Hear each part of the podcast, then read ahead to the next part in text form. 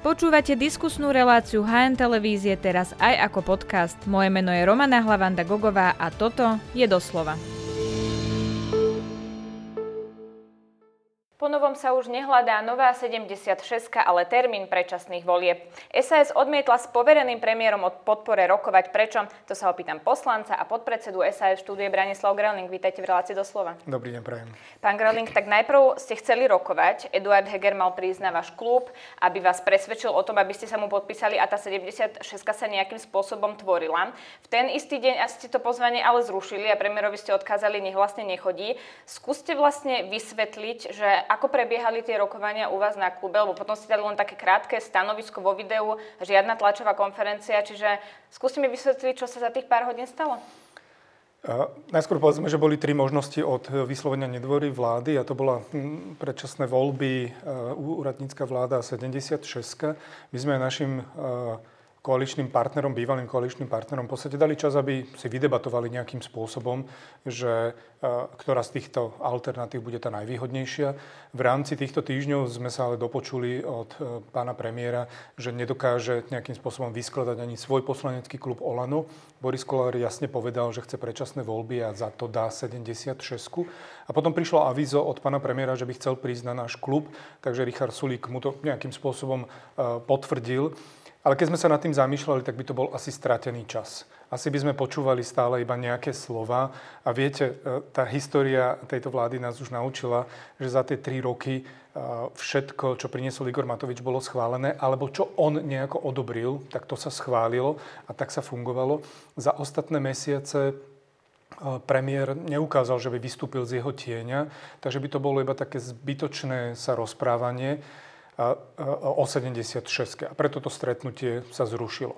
Na druhej strane ale je veľmi dôležité, aby som vyslovil aj to, že čo sa dialo u nás na klube, pretože my sme si boli vedomi, že je množstvo našich voličov alebo ľudí, ktorí nás podporujú aj iným spôsobom, že by nás chceli vidieť vo vláde. Že by chceli, aby sme tam boli taký ten racionálny prvok, aby sme prinášali tie opatrenia, ktoré sme prinášali aj doteraz. Takže my sme začali aj sa rozprávať o tom, že by sme si dali nejaké podmienky napríklad, že by to bola podmienka v rámci registrovaného partnerstva, ale taká tá naozajstná plnohodnotné registrované partnerstvo aj s adopciou detí rovnakým právom, e, e, rovnakým ľuďom. Začali sme sa rozprávať, že by napríklad ďalšia podmienka mohla byť 363, hej? že by sme pozdvihli opätovne takéto protikorupčné e, smerovanie, keď už to nemá Olano a potom sme sa zamysleli, že vlastne s kým by sme o tom rokovali. Že s akou 76 alebo s akým zoskupením. A za ostatné mesiace nás už e, naučila táto situácia, že keď chceli e, vládne strany niečo podporiť, alebo že sa správali k nám, že podporte to, odsúhlaste to, a my vám potom vynadáme alebo vás ešte skritizujeme. Tak sme povedali, že by to vlastne nemalo zmysel. Že radšej poďme do predčasných volieb, radšej hrajme naozaj pevnú súčasť aj možno budúcej vlády, ktorá z predčasných volieb vzíde a tam by sme potom presadzovali tie hodnotové veci, ktoré ktorým je Saska typická. Boli ste na klube jednotní, lebo objavovali sa informácie, že niektorí členovia klubu to chcú podpísať. Mm. Dokonca sa hovorilo, však to povedzte vy, či to tak bolo, že by ste mohli so zelenej karty, že mm. polka tak, polka tak. Čiže takéto diskusie prebiehali? Toto sú také šumy, ktoré púšťajú aj predstavitelia súčasnej vládnej e, koalícii, e, že aby nejako poukázali na tak ako sa rozprávalo, že rôzne krídla v Saske alebo rôzne spôsoby voľby a podobne. Vidíte, že my veľa o tom diskutujeme, možno prenikajú nejaké informácie, z ktorých sa robia takéto fámy a sú úplne nepravdivé teraz ale následne potom vždy sa vieme úplne zjednotiť e, za jeden výstup a ten výstup je, že predčasné voľby a nebudeme podporovať 76 a taká je aj dohoda klubu. Eduard Heger ale povedal, že hľadanie novej 76 vlastne nastolil Richard Sulik a že on prišiel s tým nápadom. Mm-hmm. On to dokonca na konci roka aj potvrdil, mm-hmm. že o tom ste teda hovorili a potom, keď to vyzeralo, že to sú ešte dlhé rokovania, tak ste sa najprv bavili o tom rozpočte. Čiže prečo vtedy to nastavil Richard Sulik a teraz nie je o čom rokovať. My sme povedali tie tri možnosti, predčasné voľby 76 alebo úradnícka vláda. Samozrejme, že hm, my aj vnútri sme všetci riešili také, že boli sme súčasťou vlády a potom zo dňa na deň sme sa stali vlastne opozíciou, takže nejakým spôsobom sme chceli aj podporovať, viete, že sme boli aj konštruktívna opozícia a podporovali sme nejaké návrhy zákonov. Za to ale naozaj sa vládna koalícia k nám správala tým spôsobom, že vy nám to podporte, vy nám pomôžte a my vám vynadáme a skritizujeme vás. Takže no, Richard Sulik to... hádam mali aj predtým, keď Richard Sulik navrhoval tú 76 ano, hľadanie nové on to vyslovil, ja osobne by som to nevyslovil napríklad. On to vyslovil, ale aj táto, tieto ostatné mesiace nám ukázali, že naozaj sme dobre spravili. Čiže dával takú falošnú nádej no, Eduardovi Hegerovi? Nebo, nebo, nepovedal by som, že je to falošná nádej. Rozprávali sme sa o všetkých z tých troch možností. Poďme. Ja som, ja som prioritne prezentoval, eh, však aj verejne už v septembri, že asi tá najčistejšia možnosť by bola, aby voliči na novo rozhodli, aby sme prišli k predčasným voľbám a to sa v podstate aj tento týždeň udialo. Poďme ešte k Igorovi Matovičovi, lebo vy ste povedali, že premiér nevystúpil z tieňa Igora Matoviča. Na druhej strane tam zaznievali aj také hlasy, že veď Igor Matovič to ani nepodpísal, takže vlastne Eduard Heger nemá celú podporu klubu Olano. Potom vlastne, že s kým máte rokovať, keď Eduard Heger hľadá nejakú svoju politickú kariéru, tak ano. novú politickú kariéru. Čiže to vyzerá ako keby z toho tieňa pomaly vystupoval a vy mu hovoríte, že z toho nemá vystúpiť. Čiže ako to, toto máme chápať? Neviem, že či z neho ide nejakým spôsobom vystúpiť. Skôr si myslím, že nie, lebo tu mal množstvo príležitostí a vôbec sme, aby ukázal, že naozaj on riadi krajinu a on Ale riadi chápete ten vládu. rozpol. Najprv ano. hovoríte, že nevystúpil z tieňa Igora mm-hmm. Matoviča a potom kritizujete, že Igor Matovič mu to nepodpísal. No, mu nepodpísal, takže e, Eduard Heger v podstate nemá tú ale časť svojho poslaneckého klubu. Ostatní poslanci poslaneckého klubu. Ale nie všetci, a to nevieme, alebo nebolo prezentované nejaké číslo, to boli iba nejaké šumy od zo pár poslancov, ktorí prezentovali, že to podpísali, ale nikdy nebolo povedané, že mám 50 podpisov alebo niečo podobné. Michal Šipoš v tomto štúdiu povedal, že to nepodpísal Igor Matovič a Dier mm-hmm. Meši a ostatní to podpísali. Túto informáciu my nemáme, mohol to premiér nejakým spôsobom nám povedať. Takže vy ste o tom nevedeli. Uh, ja sa pýtam teda na to, že odkedy je pre vás vlastne dôležitý názor Igora Matoviča pri tom podpise? tak potrebujete mať nejakú stabilitu tej 76 A my keď sme sa rozhodovali, že či vyslovíme dôveru alebo nedôveru vláde, tak to bolo celej vláde, nie len Igorovi, Igoro, o Igorovi Matovičovi. Tam za mňa bolo napríklad aj ministerstvo školstva, pretože súčasný e, pán minister nič nerobí v školstve. Ja som ho nevidel v nejakých diskusiách alebo na tlačových konferenciách, alebo že by prejavil sa, že kam chce, aby školstvo smerovalo. Na druhej e, strane aj všetky veci, ktoré boli nachystané, tak v podstate teraz sú stopnuté a sa reálne ničia. Napríklad reforma poradní, čo je starostlivosť o deti so špeciálnymi potrebami zasa tu budeme mať falošnú diagnostiku, takže zase budeme mať niektoré deti úplne omylom vsunuté do špeciálneho školstva. Neplní sa plán obnovy a školstvo príde o naozaj ja veľké rozumiem. milióny. Takže to bolo komplexne ako vláda. a preto sme, téma, ale by sme a preto sme, áno, idem iba povedať. A preto sme povedali, že tu 76 nebudeme podporovať, lebo by sme podporovali aj túto vládu, ktorá je teraz zostavená. Vy ste hovorili aj s Borisom Kolárom, lebo teda podľa predstaviteľov Olano on mal vyzbierané podpisy, len tie hárky ako keby odovzdal Eduardovi Hegerovi. Otázne je, či to tak bolo alebo nebolo. Každopádne pýtali ste sa, ako vlastne Smerodina stojí pri tých podpisoch? Smerodina to mohlo, vyslo, mohlo vysloviť, ale viete, už trochu sme si aj zvykli, že Smerodina ráno povie niečo a po obede to je úplne niečo iné. My sme naozaj vyslovili tri možnosti v rámci týchto troch možností ostatní koaliční partnery, ktorí sú teraz v koalícii alebo vládne strany, sa mohli vyjadriť. My sme za tieto týždne pochopili z tých vyjadrení, že nie je možnosť, aby sa zostavila 76 a že je o mnoho výhodnejšie, aby sme pre spoločnosť a pre Slovensko, aby sme išli do predčasných volieb a tak sme sa rozhodli. Lebo ono to mohlo byť aj tak, že Boris Kolár vlastne čakal na to, ako sa rozhodne SAS a potom mohol tie podpisy dodať. Lebo vy ste v tom krátkom videu povedali, že veď premiér nemá ani podpisy Smerodina, takže vy ste sa vlastne Ale obidve strany držali v šachu. Nie, Boris Kolár aj povedal, že podporí 76, ak budú predčasné voľby v júni alebo v septembri, to si už presne nepamätám. Včera povedal v júni. Takže v júni. V júni alebo v septembri. Takže v podstate Boris Kolár rozhodol o predčasných voľbách a na základe týchto nejakých argumentov a verejných vyjadrení sme rozhodovali aj my s tým ohľadom, čo by bolo najlepšie pre spoločnosť a pre Slovensko. Eduard Heger dnes volal rokovanie e, bývalých koaličných partnerov, asi mm. takto to môžeme nazvať. Vy vlastne z tohto štúdia mierite priamo na úrad vlády. Ano. E, s akými návrhmi tam idete? To, čo sme včera deklarovali, že by sme boli radi, aby predčasné voľby boli v septembri.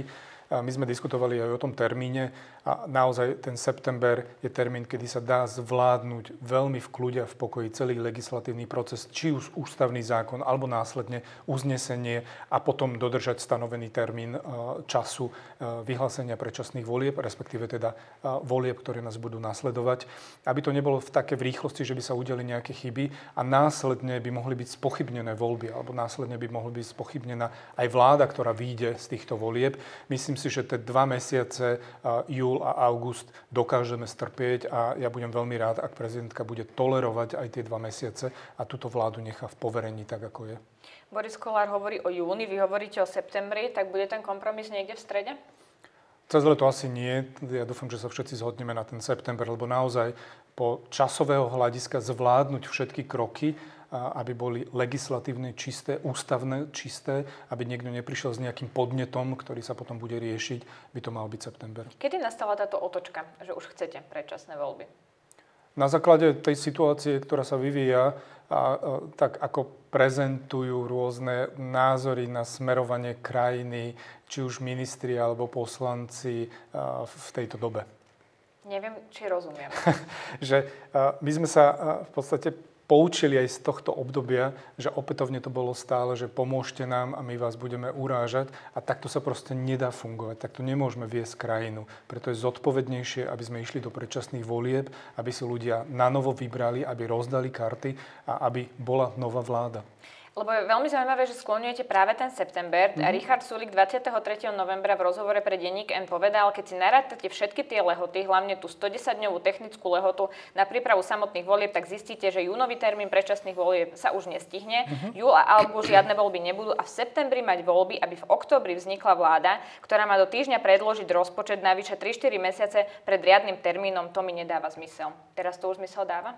Tak je iná situácia a neviete fungovať takto. Táto vláda nemôže vládnuť, veď je to menšinová vláda. Videli ste, čo sa dialo v decembri, akým spôsobom sa komunikovalo s poslancami, ako prechádzali zákony, respektíve sa posúvali, alebo aj neprechádzali. Veď takto nemôžeme tu žiť až do marca 24.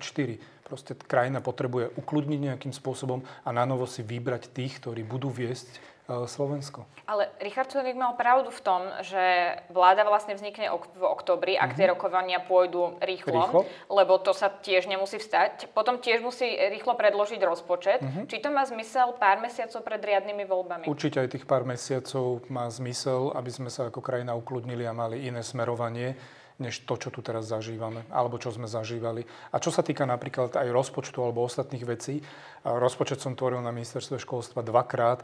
V apríli začínajú také tie prvé debaty, ale v dobrom to teraz myslím, sú to debaty v rámci úradníkov, ktorí predpripravujú ten rozpočet. Minister do toho vstupuje v septembri, v oktobri, takže tam naozaj je čas, aby sa ešte vydebatoval tento rozpočet Čiže na minister, rok 24. ktorý tam príde a bude sa musieť rozkúkať a podať si ruku so všetkými tými úradníkmi, ktorých mm-hmm. spomínate, mm-hmm. zároveň bude hneď aj rokovať o rozpočet rozpočte. Tak dúfam, že to bude taký rozhľadený minister na jednotlivých ministerstvách, že bude vedieť, čo má robiť a že si Slovensko dobre vyberie, aby tam boli ľudia, ktorí ukázali, že vedia viesť rezorty a že sa orientujú v danej oblasti. Lebo ono to vyzerá tak, že ste nemali jasný plán, odkedy ste odišli z tejto vlády. No teda najprv ste tvrdili, že nechcete odvolávať hmm. premiéra. Aj vy v tomto štúdiu ste hovorili, že je tu tá možnosť, ale že je úplne ano. krajná, malé percentá tomu dávate. Potom ste ten návrh podali s tým, že ste nečakali, že prejde. To hovoril teda aj Richard Sulík. Ja si pamätám, že pán Galek v tomto štúdiu povedal, že on si myslí, že to prejde, ale že väčšina Sasky si myslí, že to neprejde. Mm-hmm. Uh, potom ste teda navrhovali hľadanie novej 76 potom mm-hmm. ste tvrdili, že už nie je o čom rokovať. Nevyzerá to, že ste vlastne zmetení v tom, čo ďalej chcete ako strana? Určite, určite nie sme zmetení, boli sme veľmi konzistentní s tým, že čo chceme dosiahnuť.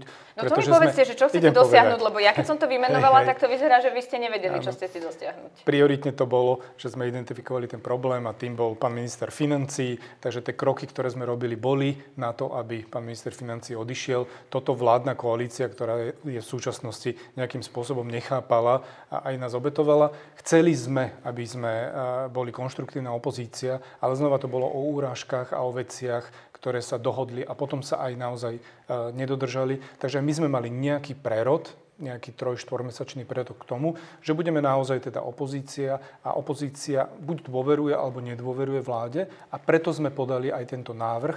V rámci toho návrhu Viete čo, áno, debatovalo sa o tom, že či to prejde, alebo či to neprejde. No, lebo Richard Sulik hovoril, že tým chcete len ukázať, že s kým má vláda tú väčšinu. Ale, ale že sa tam si... jasne uh-huh. ukáže, aká je vlastne e, postava Tomáša Tarabu. Ale, a povedzme si, že prečo prešiel tento návrh, pretože zahlasovali traja poslanci Sme rodina, traja vládni poslanci zahlasovali a vláda bola odvolaná. No a následne sme prezentovali ďalšie kroky. Vy neviete si nakresliť celú tú scenériu, že idete takýmto spôsobom, lebo do toho vstupujú všetky možné faktory. Ja za seba zase môžem povedať, že keď som sa podpisoval pod odvolávanie vlády, vyslovene teda nedôvery, tak pre mňa to bolo aj úplné stotožnenie a ja už som v septembri hovoril, že poďme do predčasných volieb, lebo takto sa nedá fungovať.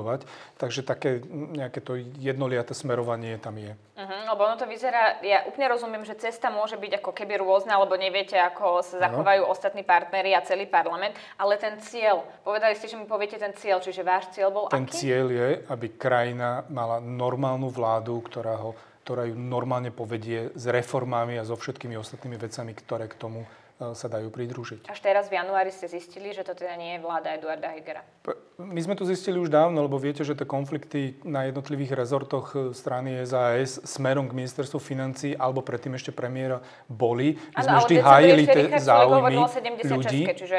No, rozprávali sme o troch možnostiach. Aj predčasných voľbách a aj úradníckej vlády.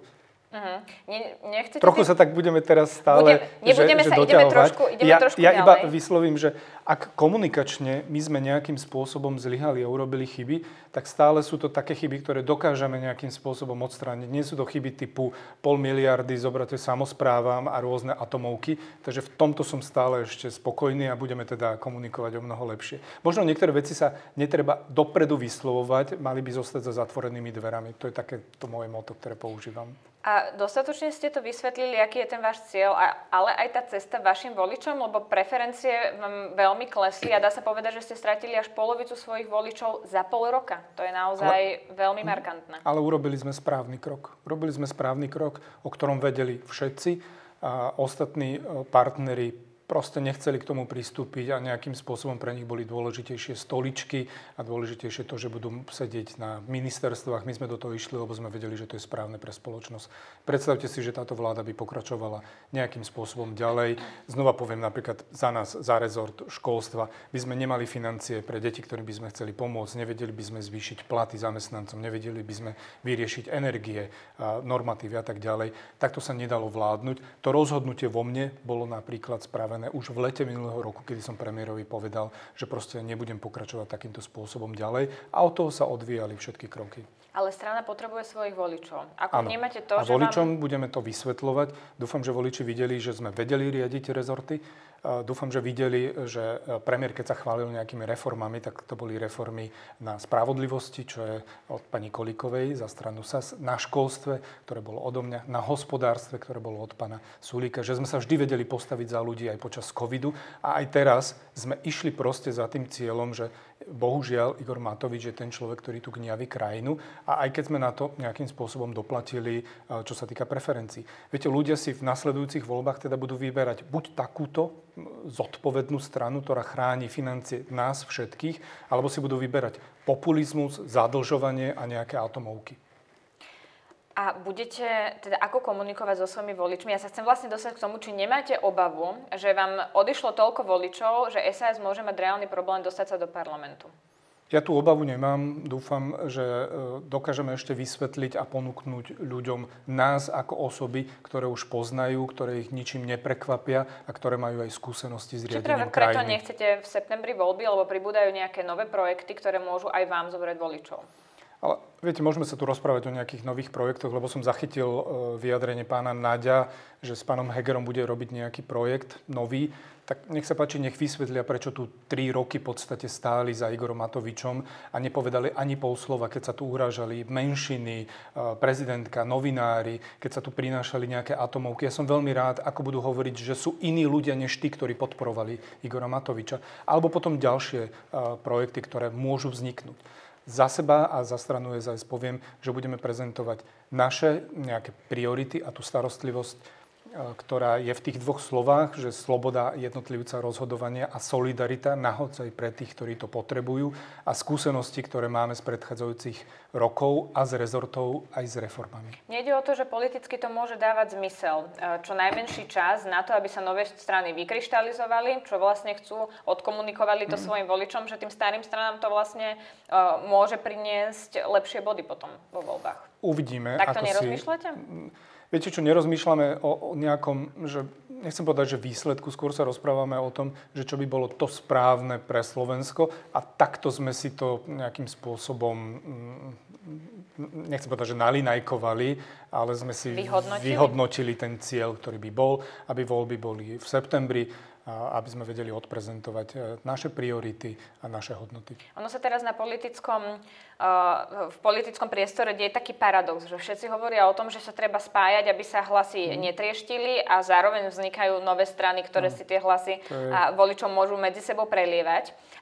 Vy si viete predstaviť, že by ste s nejakým subjektom, ktorý vznikol alebo by mal vzniknúť nejakým spôsobom už spolupracovali? Napríklad, no. že by bol na kandidátke SAS alebo že by mm. ste vytvorili koalíciu, o ktorej sa tak často teraz hovorí? Povedzme, že v tom pravicovom spektre máme viacej predsedov strán a nových strán, ako máme voličov. A ja tomu aj nerozumiem od niektorých kolegov, ktorí sú aj kamaráti a vnímame sa v tom politickom živote dlho, že chcú zakladať nové strany, alebo že si myslia, že oni to vedia robiť lepšie. Hovoríte naozaj, hovorím vo všeobecnosti, naozaj by to malo byť e, o tom, že by sme sa mali spájať, ale momentálne my budeme prezentovať nás ako osoby a skúsenosti, ktoré máme a uvidíme, že či nastane e, aj, aj nejakým spôsobom tam možno, že by niekto chcel sa pridať k nám a že by sme chceli to ťahať spoločne. Takže momentálne, momentálne na to nemôžem odpovedať, lebo toto bude rozhodnutie či už strany predsedníctva alebo aj kongresu, že ako pôjdeme do volieb. Nemôžem to vylúčiť, ale prioritne si myslím, že skôr to dopadne tak, že pôjdeme samostatne a ak budú nejaké osobnosti, tak ich veľmi radi uvítame na našej kandidátke. Uh-huh, čiže mali by sme sa spájať, ale pôjdeme samostatne. Ale na spájanie potrebujete dvoch aj tú Aby... druhú stranu, ktorá by sa chcela nejakým spôsobom či už spojiť, alebo byť súčasťou strany SAS. A teraz také náznaky nie sú nikde. Skôr je to o tom, že počúvame o nových stranách a nových osobnostiach, tak dajme ešte chvíľu tomu čas. A Napríklad uvidíme, Eduard Heger hovorí, že on chce skôr spájať, aj keď to teda má byť nejaký nový projekt, ale že by mal Škoda, že nás nespájal spájanie. počas celého leta a potom mal nasledujúce 4 mesiace do Vianoc mohli sme byť tak spojení a mohli sme naozaj ešte vydržať aj do marca 24, takže tomuto úplne nebudem veriť. Tak toto vnímate, že nespájal? Tak toto vnímam. Čo sa bude vlastne diať, aby sme to divákom nejakým spôsobom vysvetlili do toho septembra? Aké sú možnosti? Čo aj dneska idete vlastne na tom rokovaní rozoberať? Lebo vlastne prezidentka hovorila, že do konca januára sa máte dohodnúť na predčasných voľbách. Eduard Heger, eh, Heger hľadal tú 76, ktorá sa mu nepodarila. Čiže čo teraz? Bude mu podľa vás odňaté poverenie? Môže tu na ten čas nastúpiť nejaká úradnícka vláda? Aké sú vlastne tie možnosti do toho septembra? Pani, tak ako vnímam pani prezidentku, ktorú si naozaj vážim, vyslovila, že do konca januára by mal padnúť termín predčasných volieb a následne by nechala túto vládu v poverení do konca júna, aspoň tak som rozumel. Ak padne ten termín a dohoda, ak padne tá dohoda na termín septembrový, ja dúfam, že pani prezidentka bude akceptovať to, že táto vláda bude v poverení až do septembra. Inak potom musí konať ona a pôjde smerom úradníckej vlády. To sme aj my navrhovali. OK, tak tu budeme mať úradnícku vládu ale dúfam, že strpí tie dva mesiace do toho septembra. Uh-huh. Potom je otázka, či by mala zmysel úradnícka vláda. Um, budú aj prezidentské voľby, čiže pani prezidentka musí kalkulovať, ak by chcela ďalej kandidovať aj s tým, že potom by na ňu bolo veľmi ľahké uh, útočiť. Ja Neviem, sa... s čím kalkuluje pani prezidentka, ja ale tak to naše smerovanie je také, že ja. pozeráme sa na občanov Skôr ľudí, ide na tú úradnícku vládu, že či by ste takéto niečo podporili, lebo aj ona musí požiadať o dôveru v parlamente. Samozrejme, tak keď sme to dali ako jednu z možností, tak áno, lebo dôverujeme prezidentke, že by zostavila naozaj že dobrú vládu. Potom by sme sa pozreli ešte na osobnosti, ktoré by tam boli ako odborníkov a táto vláda tu môže byť až do, neviem koľko, do marca 24. Na druhej strane a neviem si predstaviť, že či o ostatných politických strán by takáto vláda dostala dôveru, lebo takáto vláda bude musieť ísť do parlamentu a získať tú 70 Česku, že či by to ne, ne, nenastalo, alebo či by to nastalo a niečo takéto. myslím si, že potom tá cesta dohoda na predčasných voľbách a zotrvanie tejto vlády v poverení je asi o mnoho lepšia. Uh-huh. Keby náhodou ste dostali ponuku byť v úradníckej vláde na poste ministra školstva, prijali by ste ju? Na týmto som nerozmýšľal. Tak porozmýšľajte. Teraz mám vysloviť No, že či by ste na školstve. Vôbec sa nebojím predstaviť. práce, ktorá je na školstve a či už z plánu obnovy, kde súčasné ministerstvo mešká v troch úlohách, neviem si predstaviť, ako to chce vyriešiť. Mal by som plán ako vyriešiť, čo sa týka energie, aj čo sa týka poskytnutia starostlivosti deťom, ale naozaj je to veľmi predčasné. Poďme do predčasných volieb. Ak v rámci predčasných volieb budeme mať taký výsledok, že budeme môcť byť súčasťou budúcej vlády, tak ja odvážne pôjdem opäť na školstvo. Dobre, tak uvidíme, ako to dopadne. Budeme to samozrejme sledovať. Ja ďakujem veľmi pekne, že ste si na nás našli čas. To bol podpredseda SAS a poslanec za SAS Branislav Greling. Ďakujem veľmi pekne.